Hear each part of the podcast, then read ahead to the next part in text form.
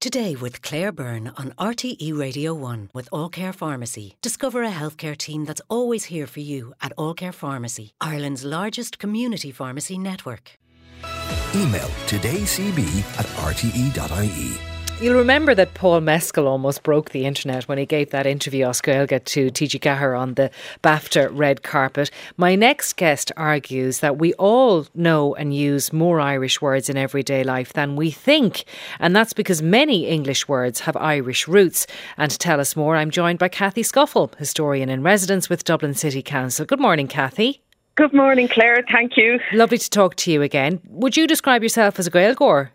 Oh no, no, Claire, no. um, I'm socially interested in Irish. I think that's the best way to put it, and it's all because of my interest in history. Uh, you can't look at place names without looking at the link to Irish and our. So it's it's a natural uh, link up, you know. it certainly is. It certainly yeah. is, and we all know that our, our place names in this country are linked back to the Irish uh, language. Now, how surprised though are people when they realise that they're using Irish words unconsciously in everyday speech when they're speaking in English? Do you know, Claire? I honestly think they're delighted uh, because people figure it out for themselves, then you bring them through it carefully. I think it's a brilliant way of people developing, say, more confidence in using Irish because then they realise, well, they actually know a little bit more than they thought they did. Yes. And uh, so this this has been really rewarding. It came home to me uh, during the lockdown. I was doing a talk with a group of American students and they were really excited to know that they were unknowingly using Irish words whenever they spoke.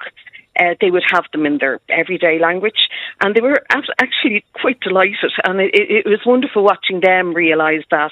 So then I realised sure, we're all the same, you know, that if we you can find that little bit of Irish, isn't it nice, nice to hang on to it. So I'm, I'm sure you told them all about brogue. and tell us all about brogue.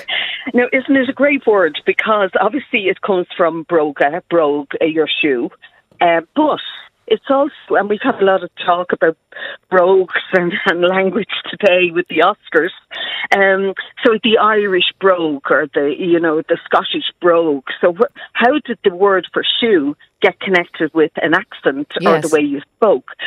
So, of course, it has that dual meaning. I mean, it is the word for a shoe. It was obviously one that was used in the English speaking word.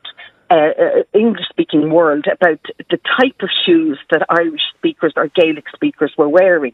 So if you're wearing a rough, stout shoe, then they linked that to the accent.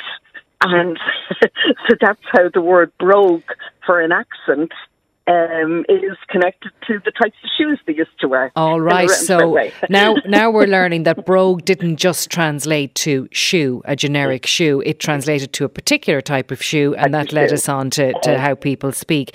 Uh, one that people I think might be really surprised about, though, is the word phony and where that comes from. Now, you wouldn't automatically associate a word beginning with ph as a, an Irish word, but think about the sound of it. So it actually comes from the word fáinne, but a fánaí, a particular type of fáinne. Fáinne is the Irish word for ring. So a fánaí was like a false ring, a, a, brass ring used by rogues, say at a fair or at a festival. And it was like a cheater's ring. Yes. You know, eh, so you thought you were winning a gold one, but you're actually winning a, a brass ring. So a false ring, a fáinne, a fánaí, and it became phony. Okay. And phony is the word for Because I, I just associate the word phony with America. Very much so, and I wonder did it go in a roundabout way? It possibly I, I, did. I, you know, and I'd love that discussion to take place because if we start understanding our words a bit more, I think then we understand our language a lot better. Mm-hmm. So it's just a, it possibly did go with the diaspora. And are we saying we sent a few rogues over who were doing false rings, selling the, the phony rings, the phony fáinnes, and then the obvious ones: um, banshee. We've all been talking mm-hmm. about the banshees and colleen. Now, there, of course, banshee is two Irish words. Ban for woman, she a fairy, fairy woman. But she becomes a little bit more. How would you put it? She she's a little bit more sinister. The banshee is is the forebringer of of maybe bad news or a death. You mm-hmm. know, so she has her own image. She's out there looking after her own image, and of course, Oscars. You know, banshee. The, the American community today were using the word banshee and didn't even realise what it meant. But Colleen, well, Colleen, a girl's name, but also means the word girl. Colleen comes from the Irish word cailín, and that's a very popular name for you know, girls in America, and I think it's popular in other countries as well. I mean, certainly here we, we have the odd Colleen that pops up. Yes, we uh, do, but but mo- mostly I would say in America. I think it's mostly America. We're going yeah. to talk about my favourite now. This is my favourite in terms of the explanation, and I am sure there are lots of people who use the word boreen in English and have no clue where it came from. But you're going to explain all to us now, Cathy. I am, I am. So again, boreen, Bo is the first bit, so that's a cow. So a boreen meant a little road. Anything with een on the end means small or little. So a boreen was a road that only a cow could go down. Just the one cow? one cow. So we want to make it a bit bigger. So we widened the boreen into a bóthar, into a road. Bóthar means bow again, cow, har could pass. So two cows could go by. So um, isn't it great? I just I, I love it. It's, it's, great. It's great, and it's perfect actually because that's exactly what a boreen is, isn't it? Space it's, enough yeah. for one cow, and, and what more would you want? Um, slogan now, Cathy. This is a, another surprise one I think for a lot of people. Yeah. Now, what is the slogan? I mean, you know, in in um, public relations, we develop slogans. Every company would have a slogan, but it actually comes from a Irish or Gaelic battle cry, sluagh-ghairm. So literally your cry when you're going into battle. Isn't that a brilliant way of thinking of uh, PR? sluagh-ghairm. And uh, so it, it's basically you're you're going going for victory, you know. So we're your battle cry, leading the forces. I think that's brilliant. It Anyone is, and it's an PR. it's an exact definition of, of the word slogan, pretty much slogan. as well. and that brings us on then to the word hubbub.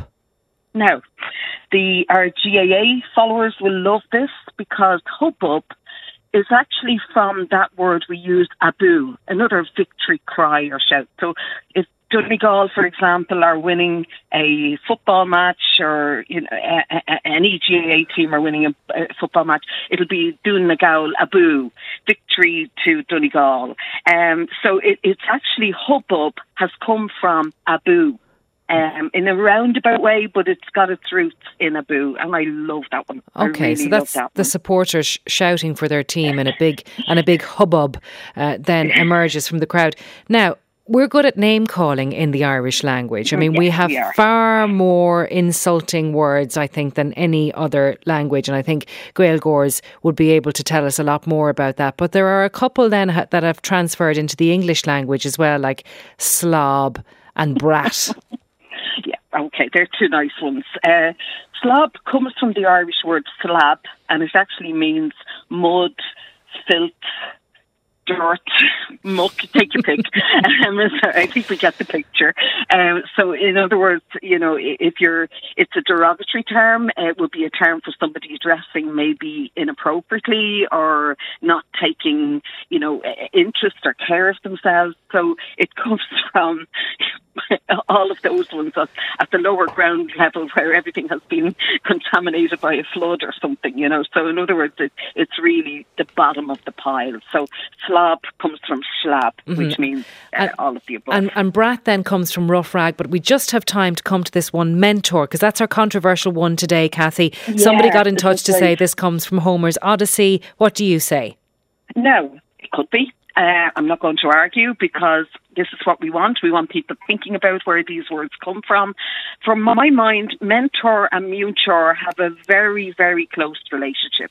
Um, certainly, one maybe is complementing the other. Uh, again, I wouldn't argue the point, but this is what I want. I want people to be looking at words and saying, mm, I wonder, is there a little bit more to that than we might realise? Cathy, thank you so much. Cathy Scuffil, there, historian in residence with Dublin City Council. That's all we have time for. The programme was produced by Rachel Graham, researched by Emma Cawley, Louise Kerr Ross was our broadcast coordinator. Mark McGrath was on sound. It's over to Louise.